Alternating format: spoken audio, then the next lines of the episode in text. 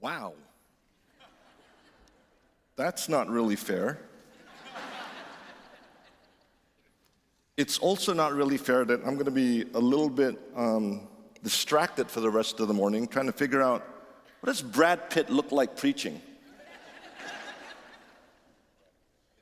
so we'll try to get myself together here. If you can, rise with me for the reading of the word in spirit or in person. We're going to look at John chapter 1, verses 10 through 13 in the New Revised Standard Version. Reads like this He was in the world, and the world came into being through him, yet the world did not know him. He came to what was his own, and his own people did not accept him. But to all who received him, who believed in his name, he gave power to become children of God, who were born not of blood or of the will of the flesh or of the will of man, but of God. Lord, thank you for your presence in this service already. Continue, Lord, to encourage us, to speak to us, to edify us by your Spirit during this season and this time.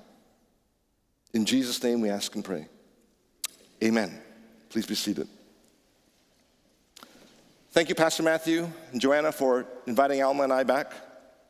It's been a few years since we've been here. Before the pandemic, it was, in fact. God has sustained us. Amen?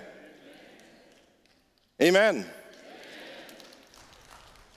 Before the pandemic, there was some rumor that Fuller Seminary was leaving town. Thank God that that rumor was quashed. Somebody say amen. We're very grateful for the partnership that Lake Avenue Church has long had with Fuller Seminary for many, many, many, many decades. And we look forward, God willing, to many, many more to come. Amen?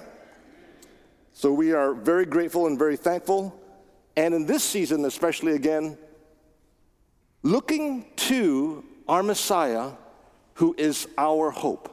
Not ourselves, not our plans, not our abilities, not our strategies, but the one who came in the flesh. And that's what we're here today to talk about as well in this Advent season.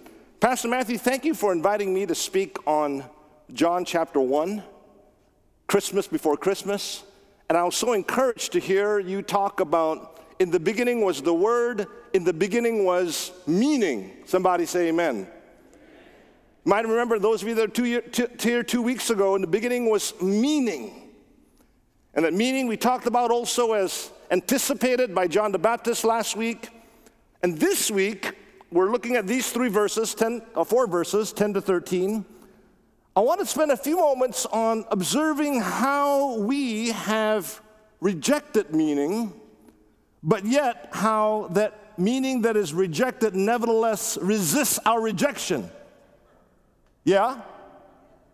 How we find a way somehow to reject meaning, but yet that meaning, that logos, that word of God, overcomes our ability, our capacity, as limited as it is, to resist and reject, and then to bring new meaning for all of us.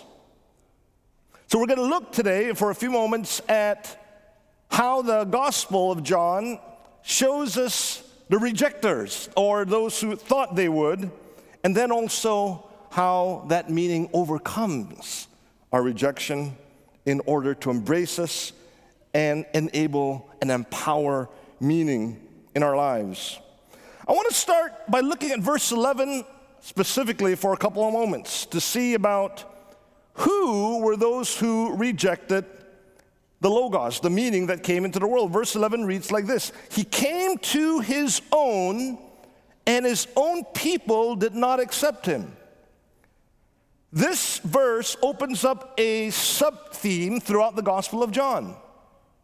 His own in the Gospel of John refers more specifically to not just the Jews, but a specific group of Jews, Jewish leaders. If you follow the narrative after this first chapter through the rest of the Gospel of John, you will see that there has become now probably 40, 50, 60, 70 years after Jesus a kind of division between Gentiles in the body of Christ and some of the Jews who were also part of the community. A number of places throughout the Gospel of John, we see that the local synagogues that were places where the Christian message first started. If you remember, all of the original disciples were Jews. Paul, if you remember, went throughout the Mediterranean world preaching in synagogues and drawing people to the Messiah in these synagogue contexts.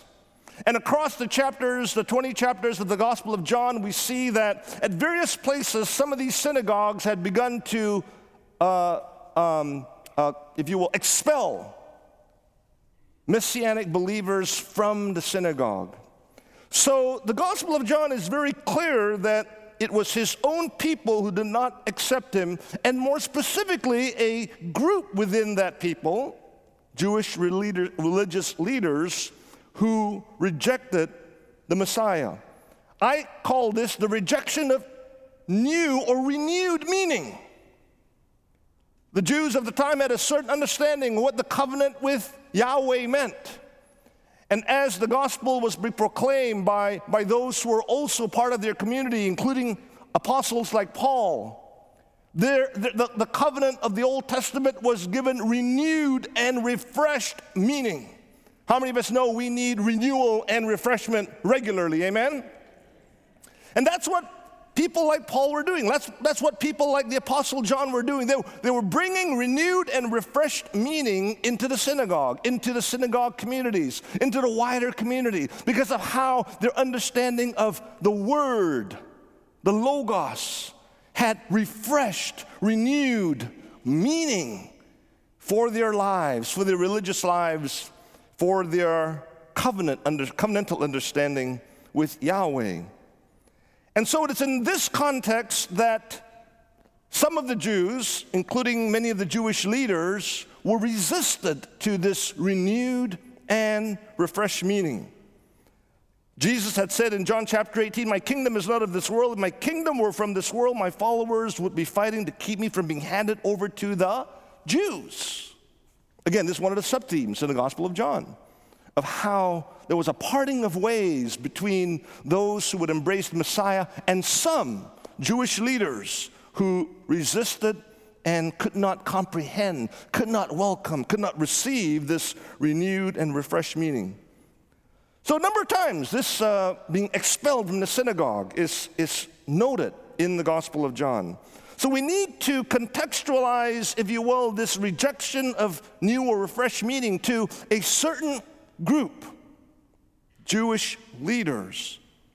John was never intending to paint all Jews as those who resisted and rejected the Messiah.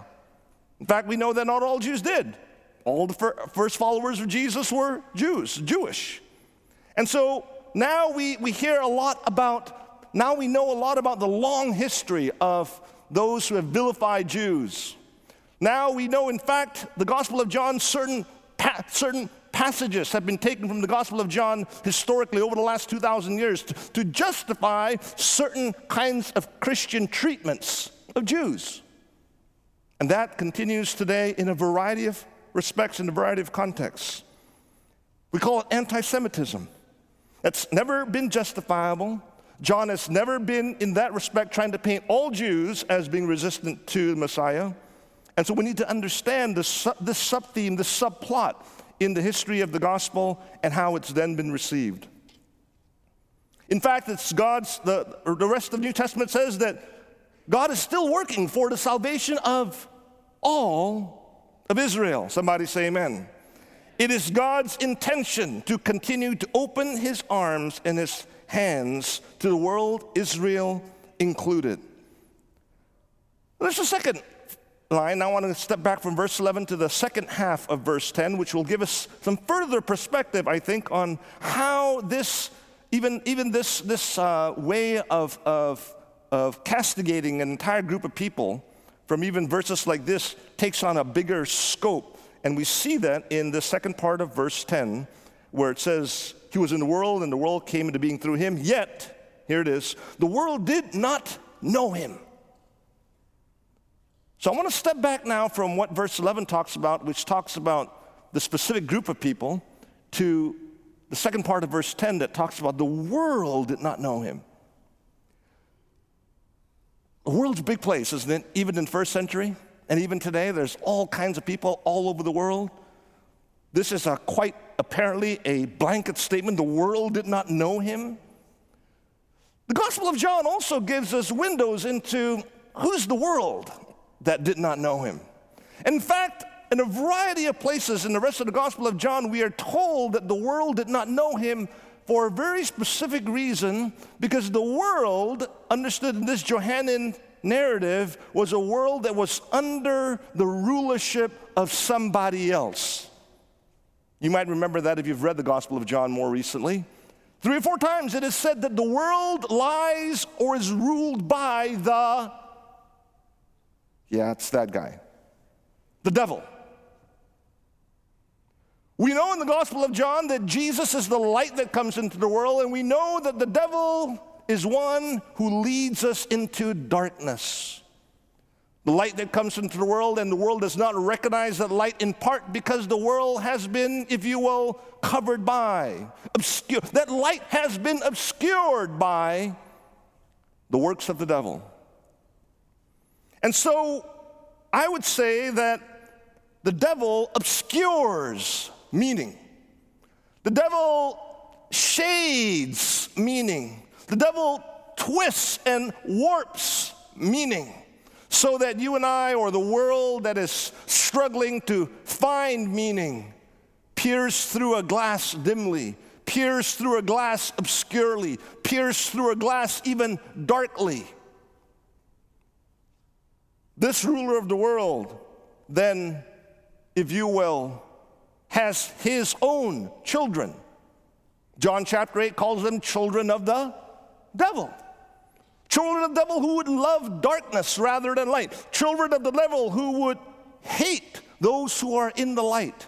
This is the world that did not recognize Jesus, the world that did not see Jesus clearly, the world that could not receive the meaning of Jesus rightly because of blindness in their eyes and heart, obscurity in their capacities to see and discern and out of that, following, if you will, instinctively or blindly in the footsteps of its father, the devil.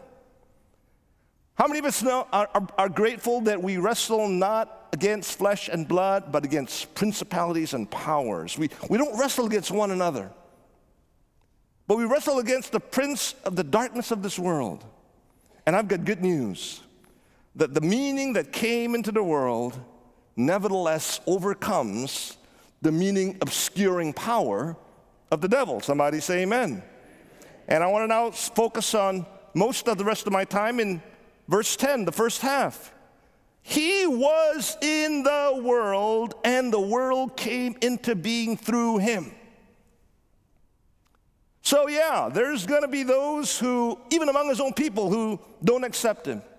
There's to be plenty, maybe all of us at some point or other in our lives, who have been darkened in our, in our capacity to see the Messiah or receive Him. Despite all of that, the meaning came into the world and remains in the world. Amen. The meaning came into the world and remains in the world because the meaning loves the world. That's what John tells us. For God so loved the world that he gave his only begotten Son. For God so loved the world that he poured out meaning into the world. For God so loved the world, despite all the disinformation and misinformation, He gave Himself full of meaning in and for the world and refused to leave that world, even if that world resisted that meaning, even if that world attempted to slay that meaning, even if that world attempted to obscure that meaning. That meaning persists because God loves the world. John is about the meaning in the world. And in fact, we're given actually a lot more hope in the gospel about the capacity of this meaning to overcome the darkness of the world. In fact, at one point in the middle of the Gospel of John in chapter 12, the Greeks were amazed because they observed and they said, The whole world has gone after him. Come on, somebody. That you and I are sitting here today able to worship God is a reflection of that meaning having pursued you and I to the ends of the earth in order to say, Welcome home. In order to say, Meaning is for you and for I. The whole world has gone after that meaning. And as I read through the Gospel of John, I, I see that that meaning has overcome all the barriers that any small and select group might put up. That meaning has overcome all of the, the darknesses that the enemy, the devil, would want to throw upon us. As I read through the Gospel of John, I see, for instance, a mountainside of 5,000 people. Remember that story? Gathered to eat meaning. Amen? Eat meaning both physically, he fed them. Somebody say amen. And he preached to them. Thank God for what a group this morning here. I wasn't sure if the rain would, would keep people away, but, but there is meaning here. The meaning of Jesus who has drawn your heart and my heart into this space. We are like those 5,000 saying, Lord, feed us. Lord, imbue my life with even greater meaning than I currently have. And, and there's not only groups of the meaning of, of the Logos impacting large crowds, there is meaning for individuals. There's meaning in chapter 3 for one of the religious leaders, name is Nicodemus. Remember that story? Even amongst the Jews who it would said that they rejected the meaning, not all of them did. Nicodemus was one of the Jewish leaders. And the meaning of God broke through into his heart. Yeah, he was still sort of trying to figure it all out, so he had to go in the darkness of night. Remember that? In order to inquire further about meaning. But the meaning meets him, the meaning draws him, the meaning lures him along, and then the meaning enwraps him.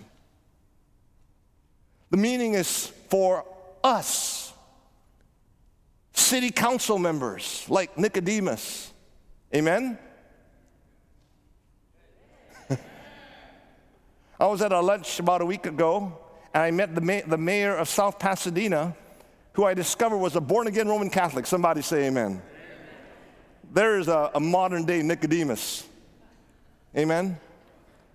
State senators, elected government officials, religious and other leaders of the community, be they of the Nicodemus sort or not. Or we don't have to go all that high up into the upper echelons of our society. In fact, we know that meaning comes for the local folks, for the common folks. In chapter one, the meaning calls out a bunch of fishermen. Somebody say amen. Right? Okay, you might not be fishermen, but, but probably you're a plumber. Yeah? A school teacher. My wife is a school teacher, right? A small business owner in the, in the community. Somebody who works in the service industry. Maybe, maybe you, you clean homes. Maybe you clean hotel rooms. Maybe you clean guest areas. Maybe you drive something for the city to pick up our trash from week to week. Regular old folks, the meaning calls out to the local fishermen who's just out there with their nets doing their work. The meaning calls out to them. The meaning calls out to you, and the meaning calls out to me, regardless of what we're doing. The meaning calls out to our family and our relatives. Somebody say amen. The folks that you and I love the most, closest to our hearts, we see how Jesus, the meaning, interacted with his mother. Chapter 2 of John at the Cana of Galilee. We see how Jesus interacted with Lazarus and his two sisters, Mary and Martha.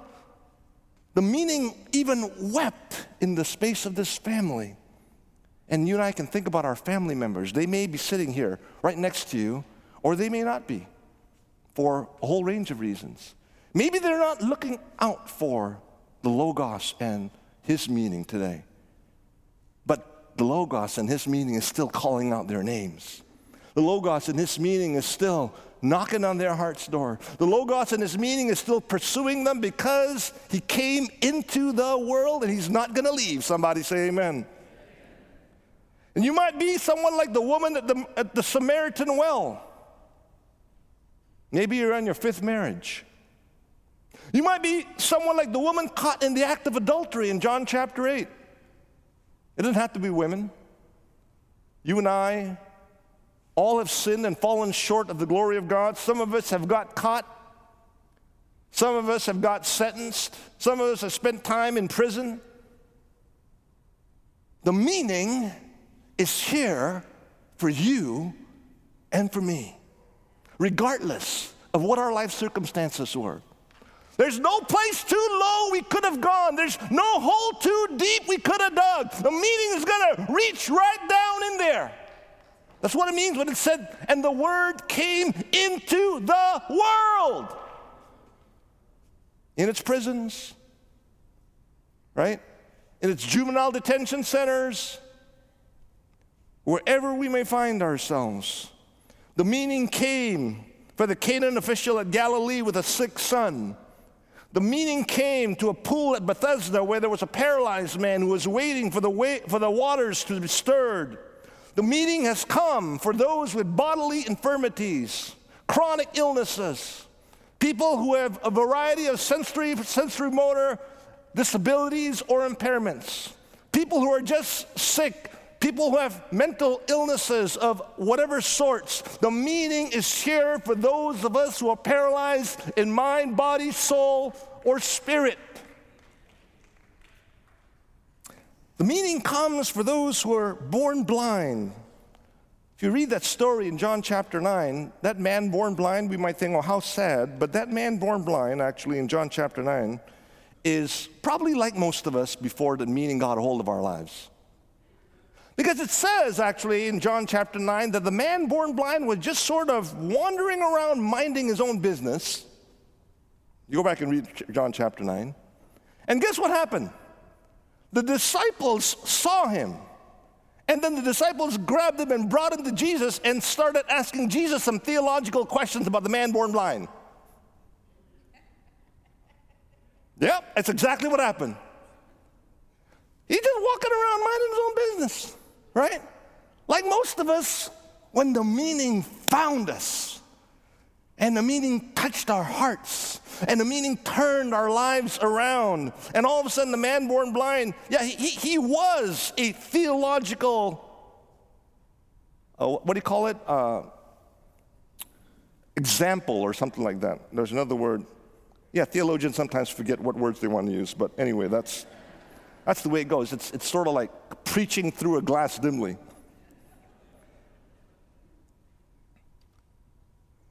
The world does respond to the meaning. The world has gone after him. I want to now close with this in verse 12. Because now what? Now that you and I have been touched by the meaning, now that you and I have been touched by the Word of God and given meaning in our lives, to all who received His meaning, who believed in His meaning, in His name, He gave power to become children of God.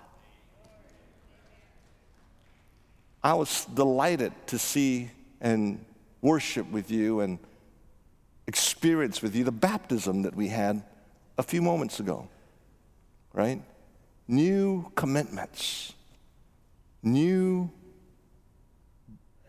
uh, uh, life in, in Jesus Christ.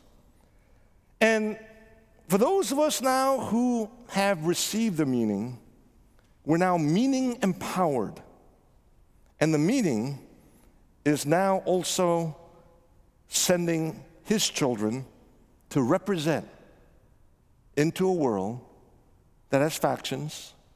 It's got groups, leaders of whatever sorts, people that call themselves leaders who resist the meaning.